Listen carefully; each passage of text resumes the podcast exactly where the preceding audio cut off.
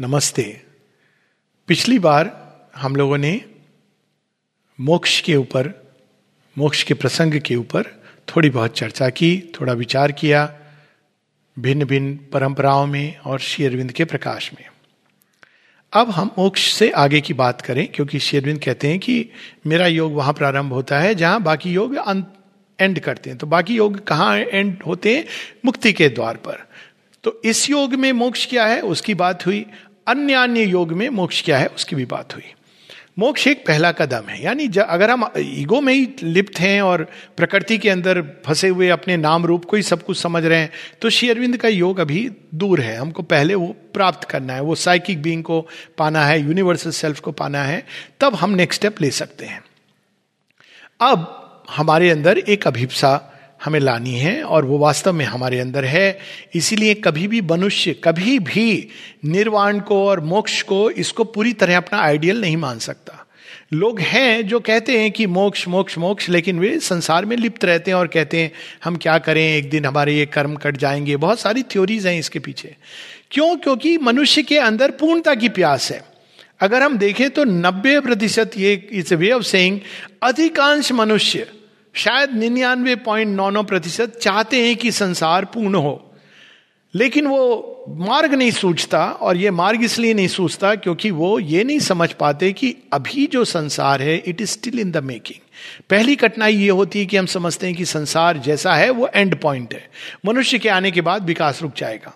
तो हम सोचते हैं यदि ऐसा संसार है तो वास्तव में मोक्ष इज द ओनली रूट, जो सही भी है, लॉजिकल है, क्योंकि अगर संसार में और आगे प्रगति की संभावना नहीं है तो मोक्ष नेचुरल है। क्योंकि चाहे इसमें सुख हो दुख हो, दोनों का मिक्सचर हो, सुख ज्यादा हो, परंतु वो अपूर्ण तो है।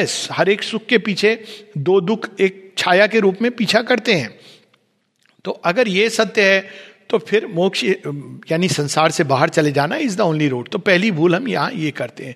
दूसरी भूल हम ये करते हैं कि इस संसार में क्या डिवाइन का कोई प्रयोजन है, क्या कोई दिव्य संकल्प, दिव्य अग्नि, डिवाइन विल इसके अंदर कार्य कर रही है। हम उस दिशा में देखते ही नहीं है क्योंकि हमको केवल मैं एस्केप कर जाऊं इसकी पड़ी हुई है। इसीलिए इसको लास्ट इल्यूजन कहते हैं, लिबरेशन की इल्यूजन। मतलब हमने कभी ये जानने की भी चेष्टा नहीं करी कि ये संसार क्यों बना। क्यों नहीं चेष्टा करी? क्योंकि किताबों में इसका आंसर है, ये भ्रम है, ये माया है, ये काल है और इत्यादि इत्यादि, और हम उससे बड़े संतुष्ट हो जाते हैं क्योंकि ये हमारे इमीडिएट, अनफॉर्चुनेटली हमारे अज्ञान के अनुभव की पुष्टि कर रहा है। संसार कैसा है हम नहीं जानते, अज्ञान की आंखों से नहीं देख सकते। संसार कैसा है, क्या है अपने स्वरूप में, हम कैसे जान सकते हैं जब तक हमारे पास भगवान की दी हुई आंखें ना हो। तो अब मोक्ष के बाद क्या है? संसार में भगवान की विल, भगवान का संकल्प किसी ना किसी रूप में अपने आप को प्रकट कर रहा है। ये एक दूसरा अद्वैत है जहां संसार को इल्यूजन नहीं कह दिया जाता, बल्कि संसार को भगवान की लीला। और इसी दिशा में हम देखते हैं कि श्री कृष्ण जब लोक संग्रहार्थ की बात करते हैं, अगर वास्तव में मोक्ष ही अंत है, व्यक्तिगत मोक्ष, तो लोक संग्रहार्थ की क्या आवश्यकता है? श्री कृष्ण स्वयं अपना उदाहरण देते हैं कि मुझे किसी चीज की आवश्यकता नहीं है। श्री अरविंद का भी एक ऐसा लेटर है, this is nothing I want for myself, neither super mind nor anything else. लेकिन मैं कर्म कर रहा हूं। क्यों? यदि मैं ना कर्म करूंगा तो ये संसार गिर जाएगा, ये संसार अंधकार की ओर चला जाएगा। तो वास्तव में अगर मोक्ष ही अल्टीमेट है तो संसार में प्रलय हो जाने दो, समस्या क्या है?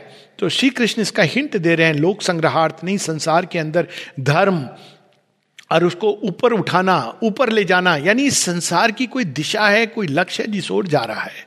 किंतु श्री कृष्ण उस समय शायद वो बैटलफील्ड है और इतना ही अर्जुन के लिए आवश्यकता था जानना, और शायद मनुष्य उस समय तैयार नहीं था, या उससे भी अधिक श्री कृष्ण स्वयं जानते थे कि नहीं, मुझे श्री अरविंद के रूप में आना है और इस शेष प्रश्न का उत्तर देना है।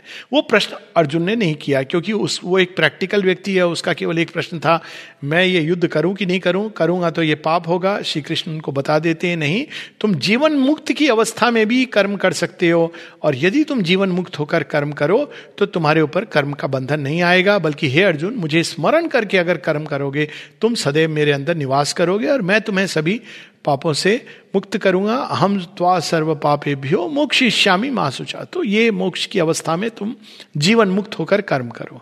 लेकिन अब मनुष्य ये प्रश्न करता है कि ये तो ठीक है, लेकिन फिर सृष्टि क्या है, इसका हमारे साथ क्या संबंध है, भगवान के साथ क्या संबंध है? तो अब श्री अरविंद हम यूं कहें कि श्री कृष्ण अब श्री अरविंद के रूप में सृष्टि को अब आगे का धर्म बता रहे हैं। तो वो इस प्रश्न को उठा रहे हैं हम सबके लिए, जो हमें उठाना चाहिए कि सृष्टि का प्रयोजन क्या है। यदि मोक्ष अंत था तो ये प्रारंभ ही क्यों हुआ? इतने पीड़ा कष्ट को लेकर के वापस उस अवस्था में चले जाना जहां से हमारी शुरुआत हुई थी। यदि इंडिविजुअल सोल ही नहीं है, जैसा बुद्धिस्ट कहते हैं या एक लाइन ऑफ अद्वैत थिंकिंग कहती है, तो फिर कौन बद्ध है और कौन मुक्त है और प्रयास कौन कर रहा है? सभी कुछ तो इल्यूजन है। तो श्री अरविंद अब उस जो कमी है हमारी अंडरस्टैंडिंग में, उसको अब एक नई दृष्टि दे रहे हैं। वैसे ही जैसे संजय को श्री कृष्ण ने एक नई दृष्टि दी थी, या बर्बरी को उन्होंने व्यास मुनि ने एक नई दृष्टि दी थी, तो जब उस दृष्टि से संजय बैठा बैठा घर में सब देख पा रहा था, या श्री कृष्ण ने अर्जुन को दिव्य दृष्टि दी जिससे वो देख पाया उसने कि ये सब कुछ ऑलरेडी पूर्व निर्धारित है, या बर्बरी को श्री कृष्ण ने एक दिव्य दृष्टि दी जिससे उसने देखा कि ये पूरे महाभारत में इस तरफ के योद्धा भी उस तरफ के योद्धा भी एकमात्र कृष्ण थे जो लड़ रहे थे। तो श्री अरविंद अब हमको इसके आगे एक दिव्य दृष्टि दे रहे हैं, और वो दृष्टि ये है कि ये संसार में वास्तव में भगवान का प्रकटन हो रहा है। All evolution is a manifestation, this world, this creation is a progressive manifestation. वो जो अंदर छिपा है उसको प्रकट कर रहा है, उसको एक्सप्रेस कर रहा है। अंदर कौन है? भगवान है। यदि कण कण में भगवान है तो ये सृष्टि ऐसी क्यों है? वो अपने आप को प्रकट कर रहा है, लेकिन ऐसी क्यों है फिर भी? क्योंकि अभी वो पूर्ण नहीं हुई है रचना। तो ये उत्तर है कि man is a transitional being, अभी अपूर्ण है। ये इवोल्यूशन के साथ भी कंसिस्टेंट है, लॉजिक के साथ भी कंसिस्टेंट है। अगर कोई इवोल्यूशन में थोड़ा भी ये माने कि विकास क्रम के द्वारा अगर डस्ट मनुष्य बनी है, तो ये मान लेना कि मनुष्य अंत है, ये तो मूर्खता वाली बात हुई। यानी क्या सारी ऊर्जा समाप्त हो गई विकास की, इवोल्यूशनरी ऊर्जा का? लेकिन मनुष्य के आगे और सृष्टि आगे जानी है, वो पूर्णता की तरफ जानी है। इसको हम इस तरह समझें कि कोई चित्रकार एक पेंटिंग बना रहा है। मान लीजिए उसने प्रारंभ में केवल एक ब्लैक बोर्ड पर थोड़ा रंग इधर उधर बनाए, तो हम पूछ सकते हैं ये क्या बनाया है, इसका क्या मतलब है?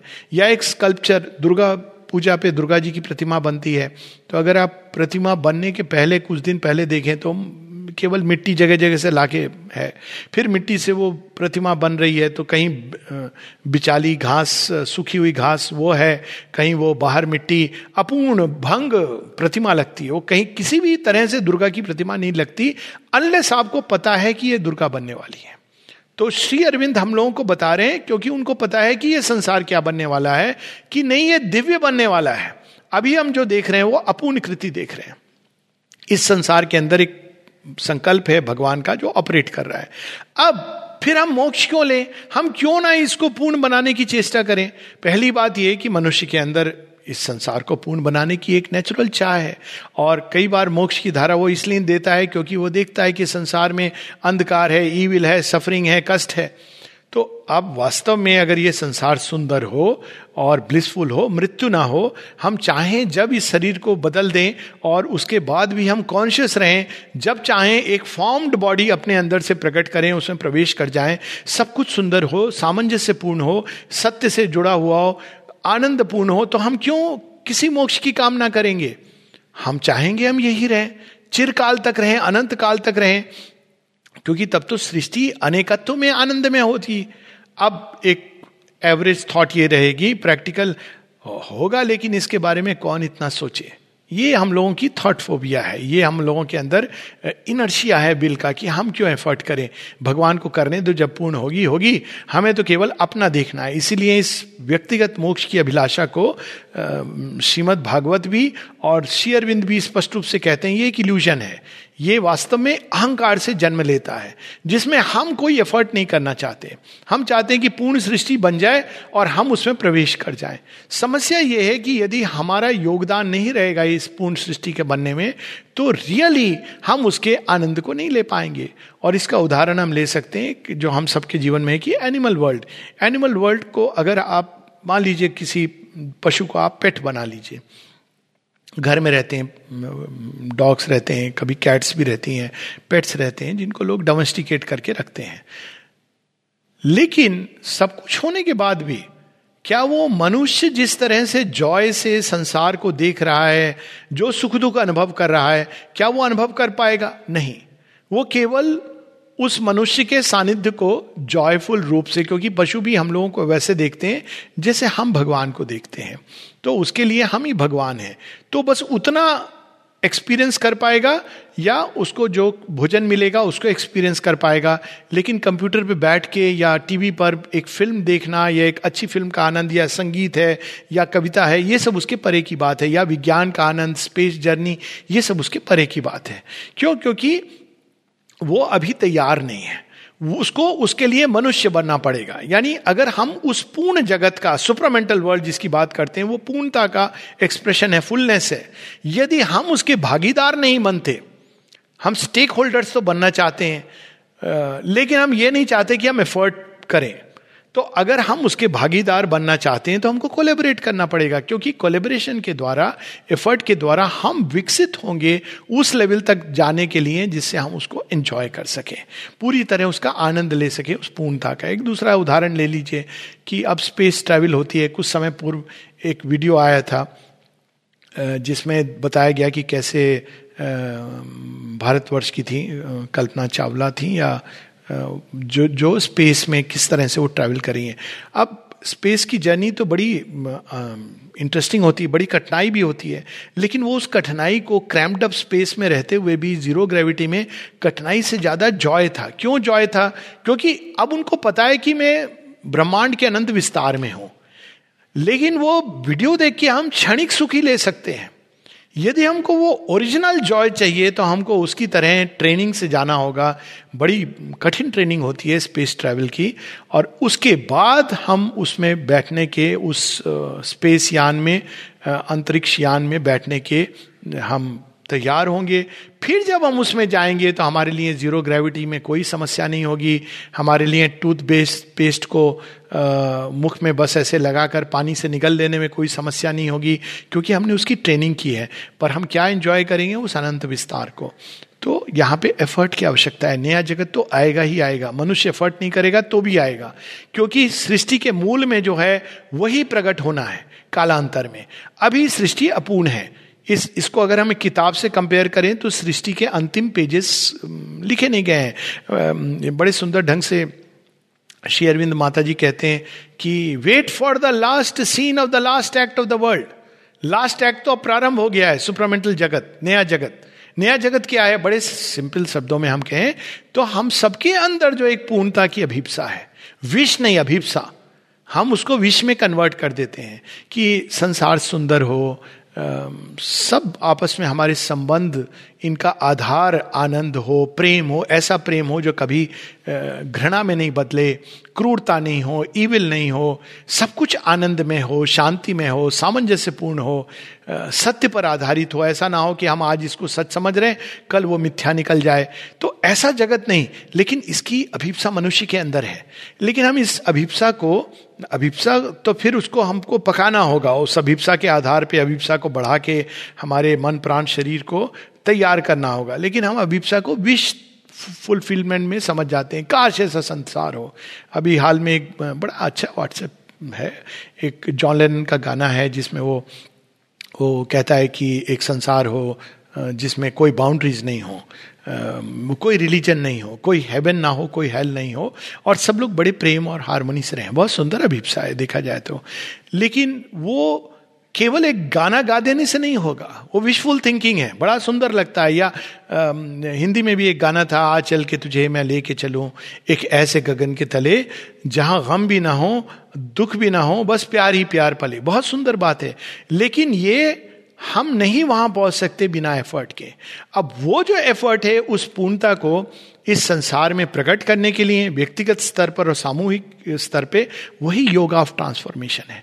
ये व्यक्तिगत पूर्णता हो ही नहीं सकती, क्योंकि जब तक व्यक्ति और संसार दोनों एक दूसरे के बिंदु हैं, समष्टि, और केवल मेरा रूपांतरण हो जाइए, तो वही हम मोक्ष वाली अज्ञान और मूर्ता और अंधता को योगा ऑफ ट्रांसफॉर्मेशन में भी ला रहे हैं कि मेरा ट्रांसफॉर्मेशन हो जाए, मेरा ट्रांसफॉर्मेशन हो जाए। मेरे चारों तरफ किसी का अगर ट्रांसफॉर्मेशन ना हो तो मेरी अवस्था इस तरह की होगी, जो बड़ी पीड़ा की अवस्था होगी, कि बुद्ध जी ने जैसे सीमा को कहा कि जब मैंने भी मनुष्य के बीच में प्रकट किया इस ज्ञान को तो कौन समझा, मनुष्य ने कब भगवान को समझाया। तो ये एक बहुत पीड़ा का विषय रहा होगा, हम कल्पना नहीं कर सकते हैं बुद्ध की उस पीड़ा को कि उन्होंने संसार के सामने प्रकट किया एक रेमेडी, लेकिन मनुष्य तैयार नहीं है। तो इसीलिए इस बार श्री अरविंद ने स्ट्रेटजी बदल दी, कहा यह नहीं कि हम पहले पूर्णता प्राप्त करें फिर मनुष्यों को बोले, हम साथ लेके चलेंगे। तो साथ लेके चलेंगे यानी ये सुपरामेंटल ट्रांसफॉर्मेशन एक समष्टि योग है, केवल एक व्यक्तिगत योग नहीं है। हाँ, ये जरूर है कि कुछ व्यक्ति आगे बढ़ेंगे, कुछ पीछे होंगे, एक ही नाव पर हैं, कुछ उधर देख रहे हैं, कुछ इधर देख रहे हैं, लेकिन मूलतः ये कलेक्टिव योग है। तो कलेक्टिव योग से के द्वारा हम क्या हासिल कर रहे हैं, हम मोक्ष के आगे हम वो देख रहे हैं कि भगवान हम इस संसार में उतरे ही क्यों, हमारी चैत्य सत्ता ने ये बंधन क्यों स्वीकार किया अचित अंधकार में आने का। तो वहां पे इसलिए क्योंकि हम इस अचित अंधकार में जो प्रकाश के बीज लेकर के हम आए हैं, जो हमने बोए हैं, उसकी हम पहले उसमें से विष बेल निकली, लेकिन अंत में हम इसमें से अमृत बेल और अमृत फल को प्रकट होते देखना चाहते हैं। और इस सत्य को कौन जानता है, हमारे अंदर चैत्य संता जानती है। हमारा ईगो सेल्फ नहीं जानता, हमारा मन नहीं जानता, वो तो भूल चुका है। हमारा हृदय अनुभव करता है, विष के रूप में प्रकट होती है, कामना के रूप में कि ऐसा संसार हो, लेकिन वो बहुत देर रहती नहीं है। खासकर मोक्षवादी और निर्वाणवादी धाराओं के कारण हम जब भी इस दिशा में देखते हैं तो हम कहते हैं ये तो माया है या लीला है, बस वहीं पर इसको समाप्त कर देते हैं। फिर हम वापस मेरा जीवन कैसे अच्छा हो, कामनाओं की परिपूर्ति से हो, मेरे ईगो को सुदृढ़ करूं, ईगो का कंफर्ट जोन हो, उसी में वापस सरक के चले जाते हैं। लेकिन जिस दिन हम चैत्य को पाते हैं तब हमको पता चलता है कि अरे हम तो, किसी ने हमको बंधन में नहीं डाला, कोई काल नहीं था, माया नहीं था। माया तो ने तो केवल रूप नाम गढ़े, क्योंकि ये उनका काम है, ताकि उनके अंदर जाकर हम अपने अंदर एक सीमित अंधकार अचित के घेरे को लेकर के, हालांकि हम वो नहीं हैं, हम जानते हैं कि अचित अंधकार ये हमारे सीमित फील्ड तक सीमित नहीं है, लेकिन हम उसमें काम कर सकें। यानी हर किसी को एक सीमित फील्ड दिया गया, क्षेत्र दिया गया, जिसकी बात गीता में श्री कृष्ण क्षेत्र क्षेत्रज्ञ योग के रूप में करते हैं कि हम सबका एक लिमिटेड फील्ड ऑफ वर्किंग है, लेकिन हम लिमिटेड नहीं है। हमारी व्यक्तिगत नेचर यूनिवर्सल नेचर से जुड़ी हुई है। इसका अर्थ ये हुआ कि कोई भी एक डिफेक्ट हमारे अंदर नहीं है जो विश्व के अंदर नहीं है, और विश्व के अंदर अन्य लोगों के अंदर कोई भी ऐसा डिफेक्ट नहीं है जो हमारे अंदर नहीं है। इक्वली हमारे अंदर कोई ऐसी संभावना नहीं है जो विश्व में जन्म नहीं ले सकती, और विश्व की सारी संभावनाएं जो भविष्य के गर्भ में छिपी हुई हैं वो हमारे अंदर भी गर्भ में छिपी हुई हैं। यानी व्यक्ति और समष्टि जुड़े हुए हैं, लेकिन हमको इतना काम दिया हुआ है। जैसे हम एक शरीर को लें एक समूह के रूप में, तो हर एक ग्रुप ऑफ सेल्स को एक काम दिया हुआ है और वो उसको करती हैं। अगर वो ये सोचने लगे कि नहीं मुझे मस्तिष्क का काम करना है, मुझे हृदय का काम करना है, कल्पना कीजिए अगर केवल हमारा उदर पाचन शक्ति वो कहे नहीं मुझे हृदय की जगह होना है, मैं काम नहीं करूँगी, तो क्या होगा, हृदय की गति रुक जाएगी और कालांतर में मन भी, हमारा मस्तिष्क रुक जाएगा। और आगे अगर वो रुक जाए, पूरा अवरोध पैदा हो जाए, तो हमारा हृदय भी धीरे धीरे कमजोर हो जाएगा, हमारे फेफड़े काम नहीं करेंगे। तो हर चीज का स्थान है। तो हमें जो रोल दिया गया है अब हम वो रोल प्ले कर रहे हैं, लेकिन सचेत होकर कर रहे हैं। केवल हम रोल प्ले कर रहे हैं, किसी ने हमको ये रोल दिया है हम कर रहे हैं, इसलिए नहीं, ताकि हम उस रोल के अंदर जो जितना हमारा फील्ड है उसके अंदर भगवान की पूर्णता को लाने की चेष्टा करें। यानी भगवान के प्रेम को, सामंजस्य को, आनंद को, शांति को, उस क्षेत्र में जो हमारा क्षेत्र है, हमारी प्रकृति का घेरा और वे नानाविध संबंध जिनके साथ हम संसार से जुड़ते हैं, अब ये संसार को देखने की और स्वयं को देखने की नई दृष्टि है। रोल है इसमें भी, लेकिन ये रोल एक अकस्मात दिया हुआ है, एक्सीडेंटल रोल नहीं है। ये रोल है जो हमने स्वेच्छा से स्वीकार किया है, और जैसे जैसे हम प्रगति करते हैं हमको रोल भी उतना विशाल मिलता जाता है, क्योंकि हम एक लेवल पे हम तैयार हो गए तो नेक्स्ट लेवल पे हमसे, मतलब ये नाम रूप की पर्सनालिटी नहीं, किंतु हमारी सोल अब वो तैयार है, यानी ये विकास कर रही है और अब वो और अधिक रोल, कठिन रोल लेने के लिए तैयार है। यानी जैसे जैसे हम प्रगति करते हैं कठिनाई बढ़ती जाती है, ये बहुत अद्भुत है। तब हम ये नहीं देखते कि अरे हमारे जीवन में कठिनाई क्यों हुई, हम ये देखते हैं कि कृपा कितनी अच्छी है, कृपा ने हमको चुना। आप देखिए पांडव के जीवन में कहीं अधिक कठिनाई थी देन कौरवों के जीवन में, लेकिन पांडवों के साथ कौन थे, कृष्ण थे, और उनके जीवन में परफेक्ट नहीं थे पांडव, लेकिन वो उन्होंने इस कठिनाई को एक इवोल्यूशनरी चैलेंज के रूप में लिया कि नहीं ये धर्म है, धर्म के मार्ग से हमको जाना है, धर्म को प्रकट करना है। विभीषण ये दुर्योधन ने क्या चुना? एक सेफ इजी मार्ग चुना कि नहीं, मुझे इस सब से कोई लेना देना नहीं, मुझे तो बस अपना कंफर्ट चाहिए। कुछ इसी प्रकार की चीज है कि मुझे व्यक्तिगत मोक्ष चाहिए, मुझे संसार से कुछ लेना देना नहीं है। किंतु पांडवों ने वो मार्ग नहीं चुना, उन्होंने धर्म का मार्ग चुना। किसी भी हालत में धर्म का हमको त्याग नहीं करना है, और वही हम लोगों के लिए। लेकिन धर्म क्या है? बाहर की रीति रिवाज नहीं है, धर्म है वो प्रक्रिया जिसके द्वारा भगवान का संकल्प जो सनातन सत्य है वो अपने आप को देश काल नाम रूप के अंदर प्रकट करते हैं। इसीलिए स्वधर्म है, यानी हर एक व्यक्ति के अंदर सनातन सत्य वो विश्वात्मा और उसके परे जो परात्पर भगवान है वो अपने आप को एक प्रकार से प्रकट कर रहे हैं, स्वधर्म। और वो अलग अलग काल में अलग अलग ढंग से स्वयं को प्रकट करते हैं, तो युग धर्म। और उसी प्रकार से प्रत्येक समष्टि का जिसको हम कहें राष्ट्र, तो राष्ट्र धर्म। हर एक रोल का एक धर्म है, राजधर्म। यानी हम किस प्रकार से हमारा जीवन हो जिसके द्वारा भगवान का प्रकटन सबसे बेस्ट हो। अब आमतौर पर इसके लिए लोग स्क्रिप्चर पढ़ते हैं, ये राजधर्म है, ये राष्ट्र धर्म है, ये पत्नी धर्म है, पति धर्म है, इत्यादि इत्यादि, और उसको भी एक फिक्स्ड मेंटल मोल्ड में डाल देते हैं। लेकिन वास्तव में अगर हम उसके मूल को पकड़ें तो क्या है कि हमें अपने अंदर भगवान का संकल्प हमारे अंदर क्या है, भगवान का प्रयोजन कैसे सिद्ध होगा संसार में, उसको पकड़ना है।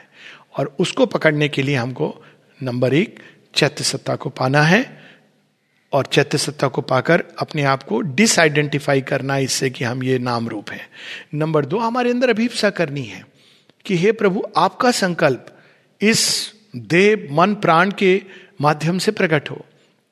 कैसे प्रकट होगा? अगर हमारे अंदर प्रेफरेंसेस हैं, ओपिनियंस हैं, हम समता का अभ्यास नहीं है, हमारी चेतना विक्षुब्ध है, हमारी चेतना में रेस्टलेसनेस है, तो वो नहीं प्रकट होगा। अगर होगा भी तो हम उसको पकड़ नहीं पाएंगे। तो इसलिए हमारी प्रकृति को शांत करना, मन को शांत करना, ओपिनियंस होती हैं लेकिन उसको अल्टीमेट नहीं समझ लेना, सत्य की खोज करना। हमारे प्रेफरेंसेस होते हैं लेकिन ये प्रेफरेंसेस ईगो के हिसाब से नहीं हो, चैत्य के हिसाब से। निश्चित रूप से कुछ लोग होंगे जो हमारी अभिप्सा से ज़्यादा जुड़े हैं, जो एक प्रकार से इस जन्म के लिए हमारी एक डिवाइन फैमिली का हिस्सा हैं, वो एक कर्म है, लेकिन उनसे इस प्रकार से मोह का बंधन नहीं रखना है। एक अलग प्रकार का एक बंधन है जो प्रेम का बंधन है। मोह का बंधन आसक्ति का बंधन होता है, प्रेम का बंधन अनासक्त होता है। वो जानता है कि इस संबंध में भी भगवान का एक प्रयोजन है और उसको ढूंढता है।